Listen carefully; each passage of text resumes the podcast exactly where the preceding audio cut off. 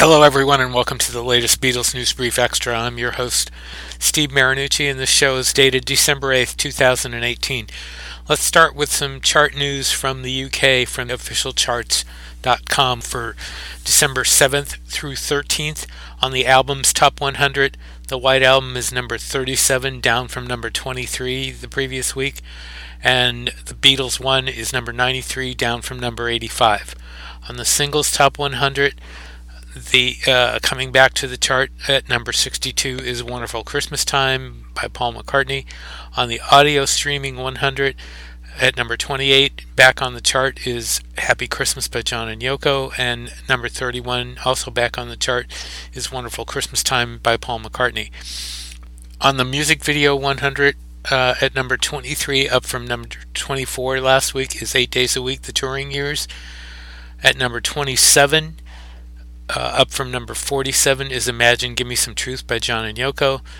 At number 31, down from number 30, is the Beatles Anthology. And at number 37, uh, down from number 23, is The Last Waltz, which of course has Ringo uh, in at the very end. And on the uh, compilations, number three is now that uh, now that's what I call Christmas. Uh, that album features both Happy Christmas and um, wonderful Christmas time. Two new Paul McCartney archive collection releases came out this week with remasters of Red Rose Speedway and Wildlife. We haven't had a chance to listen to everything yet, and we'll be talking more about them on future shows, but here's two early observations. Their remastered Red Rose Speedway sounds wonderful, and Live and Let Die without the orchestration just doesn't sound as good. On this day to remember John Lennon, contributing editor Candy Leonard, author of Beatleness, and myself talk about what John Lennon's legacy might be in the future. This is Steve Marinucci, and I'm with Candy Leonard, the author of Beatleness. Hello, Candy. Hey, Steve. How you doing? I, you know, it seems to me that because of the album, because of the Double Fantasy album, and because of his reemergence, there was a lot of expectations on the fact that he would have been doing a lot more and and and possibly touring, and, and which Yoko has said they had been considering. But what do you think, Candy? Yeah, I think that the fact that he had just emerged, you know, there was the Playboy interview and those wonderful photographs. Mm-hmm. And the record came out, and it was, uh, yeah, I think it actually made it more traumatic for those of us who loved him so much. Um, it made him because he was right back there on our front burner again. You know, I mean, not that he, not that we ever stopped thinking about him, but he, he was. There was so much forward momentum in in his work and the interviews. You know, they were out and about. They were. So yeah, I think that it was it that it added to the uh, the shock of it. You know. And the interviews he gave were some of the you know some of the best interviews and the and the and the Playboy interview were some of the best interviews that he had ever done. I, I mean, they yeah. were they were you know forceful. He had a lot to say. I haven't read the Playboy interview or the Rolling Stone interview in a long time, but I did listen to that long um, BBC World Service uh, December 6th mm-hmm. um, interviews, a long interview. Um, I listened to it recently because I've been, you know, thinking about him. I wanted to write something, and I, I was struck by how positive he sounded and forward looking and you know talking about how he needed to get even though he had his green card he still got hassled sometimes when he traveled. It was hard to travel freely because of the convict you know he needed to get his record cleared. He was going to look into it. And it was just he was so alive and, and positive i thought. I mean I, I didn't hear much snarkiness. I mean you know he was he was like reviewing some anecdotes and things that you know his take on you know things that had happened in their story that people knew about. But I, I didn't hear him sounding angry then. Mm-hmm. In that, uh, obviously, marriage with Yoko had helped him a lot. I mean, you could see it in the in Woman, the song Woman, mm-hmm. and that that video is so is so cool. So it nice. is beautiful. Mm-hmm. Where do you think they would have gone um, musically? What do you think they would have done? Now, when you say there, you're talking about the two, John and Yoko? Mm-hmm. I don't know. I mean, they were talking about, you know, he was in this interview, he was talking about New Wave and he was mentioning, uh, he mentioned the Pretenders, he mentioned B 52s. That's not long ago. These were new bands, right? Right. Um, um, I think they might have gone in sort of a punk disco. I think was the was where it was going then. You know, like club music maybe. Um, well, I, I, you know, the the one song that I look at that is probably the key to the whole thing is "Walking on Thin Ice." Yeah, I think they would have, they would have gone in that direction. I think they would have been very experimental, and in fact, um, I believe I asked Yoko about that in one of the times I interviewed her, and and she kind of said the same thing Although obviously, I mean, there's no way of knowing what exactly what they would have done. Yeah, no, I mean, she might have wanted to go back to doing, you know, different kind of art, and he might have gotten a band together. I mean, we we just don't know, you know. I mean, it's it's kind of it's we, who knows, you know. Well, I mean, they did they did perform together, right? Uh, you know, at Madison Square Garden, and and there was talk that I mean, there have been stories over the years that they would have or there was consideration that they would tour, mm-hmm. and and there was even consideration that he would perform a couple of Beatles songs.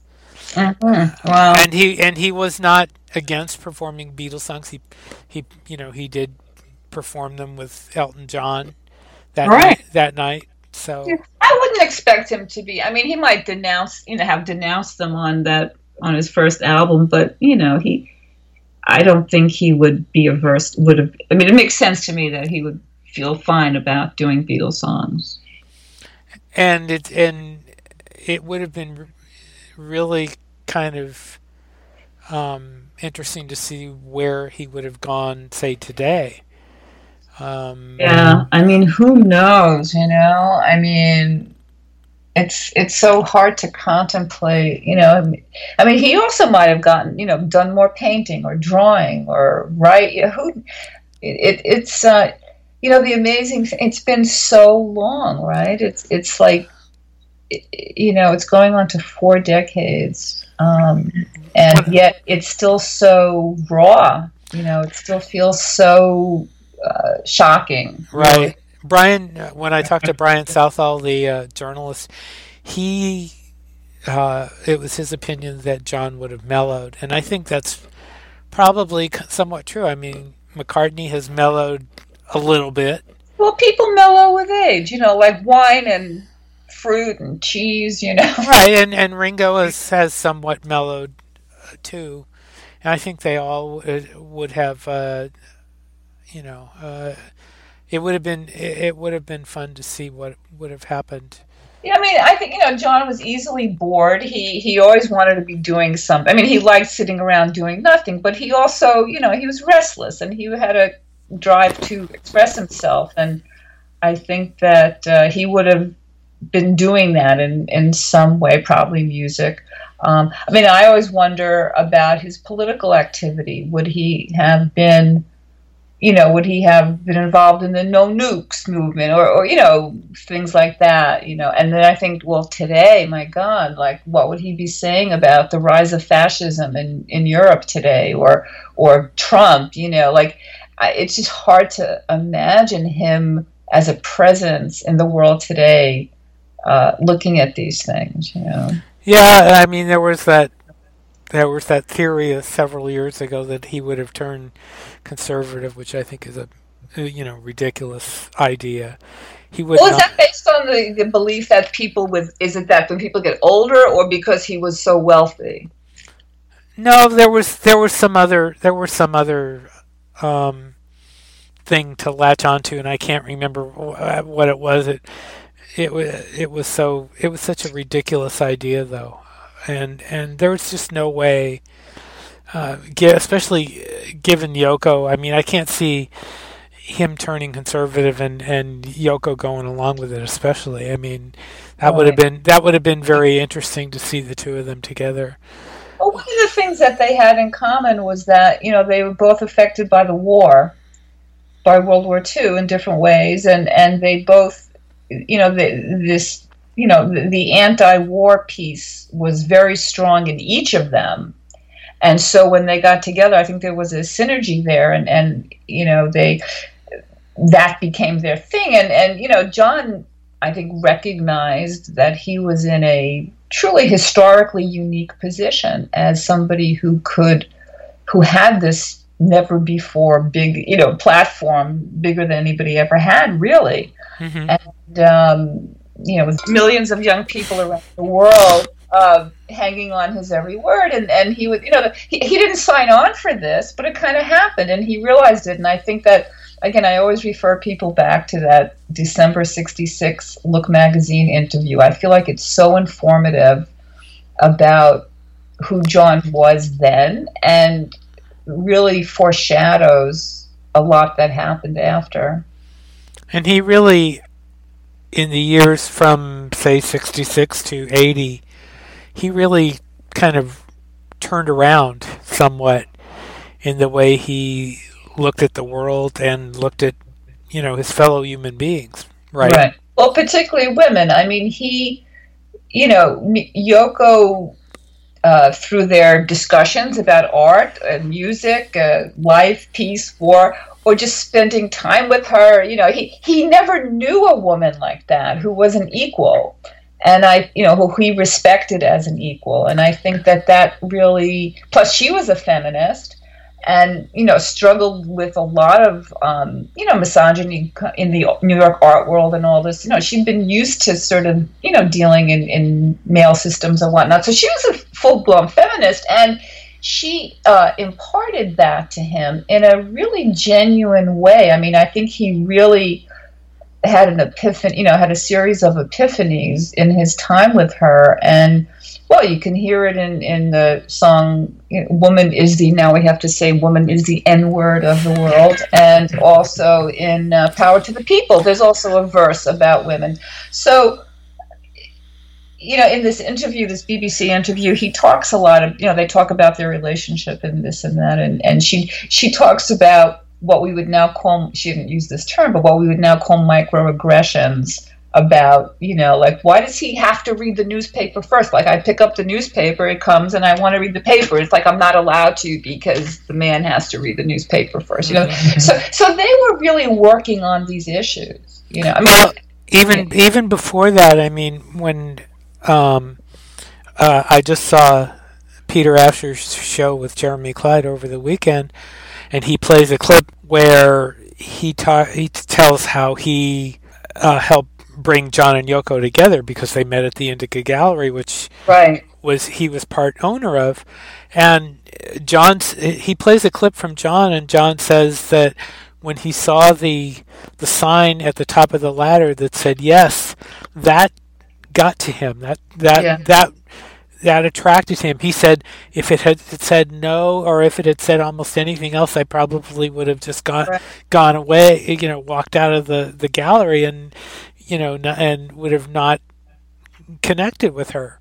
But right. because of the positiveness of that, yes, Right. That's well, what it. He also what recognized a kindred spirit. You know, she was a little flaky in the way that he was. You know, mm-hmm. so they were. And that po- saw something in each other that was and, apparently very special. And that positiveness, ha- she has held on to that Yes, she's a, she's a very for all the you know for all the things that people criticize her for. I mean, they, you know, the first thing you talk, you know, people will criticize her music. They'll criticize. They'll say, you know, she's, you know, a dragon lady. She broke up the Beatles. You know, you hear you see still see these ridiculous ideas. You know, sometimes uh, on Facebook. She's always been very positive. Mm-hmm. and and that and that in itself you know, is, is something that that uh, I mean, it goes along with the Beatles' whole love. You know, the idea that all you need is love. Mm-hmm. She and she's she's been there. She's been all in on that from day one. How do you think he'll be remembered? You know, 50, 30, 40, 50, 100 years from now? Well, it'll either be through the symbolic pictures like the uh, the Bob Gruen shot of him doing the peace sign, mm. or or again the the music. I mean, if imagine uh, with the way they they uh, reworked uh, the Imagine album in the box set that just came out. Um, I think there's that possibility. There's, you know, there's all sorts of. The music, I think, will is what will live on. Yeah. That's really that's really all uh, what there is. So I think he, you know, I, I think he was such an important figure in, you know, post-war American history. I really do, and I mean, I think that he he was he was very significant, and I would hope that in the future that you know people would still know about him. You know, because I mean, I was the music, of course, but even beyond that, you know, that to see how impactful not only you know all of them, but he in his own particular way. So, but I don't think I don't no. I don't I don't think that's going to be a problem. I really don't. Thank you, Candy. Thank you, Steve. Also on this date in history, on December 8th, 1966, the Beatles worked on Strawberry Fields Forever, and Paul McCartney overdubbed his lead vocal for When I'm 64. On December 9, 1961, the Beatles performed for only 18 people at the Palais Ballroom in Aldershot, England. On December 9, 1992, George Harrison received the first Billboard Century Award that was presented to him by Tom Petty at the third Billboard Music Awards. Happy birthday on December 9th to Neil Innes, who you'll know from the Bonzo Dog Band, who performed in Magical Mystery Tour, and also from the Rutles. You can catch our shows on fab4radio.com or on iTunes, Google Play, or wherever you get your podcasts. Please join our Beatles News and Information group on Facebook for the latest in the Beatles world and check out our That's What I Want Beatles store page on Facebook for gift ideas for yourself or your favorite people. We hope you'll look for our next show, which you can get the easiest way by subscribing, and we hope you will subscribe. Till next time, this is Steve Marinucci saying, Be seeing you.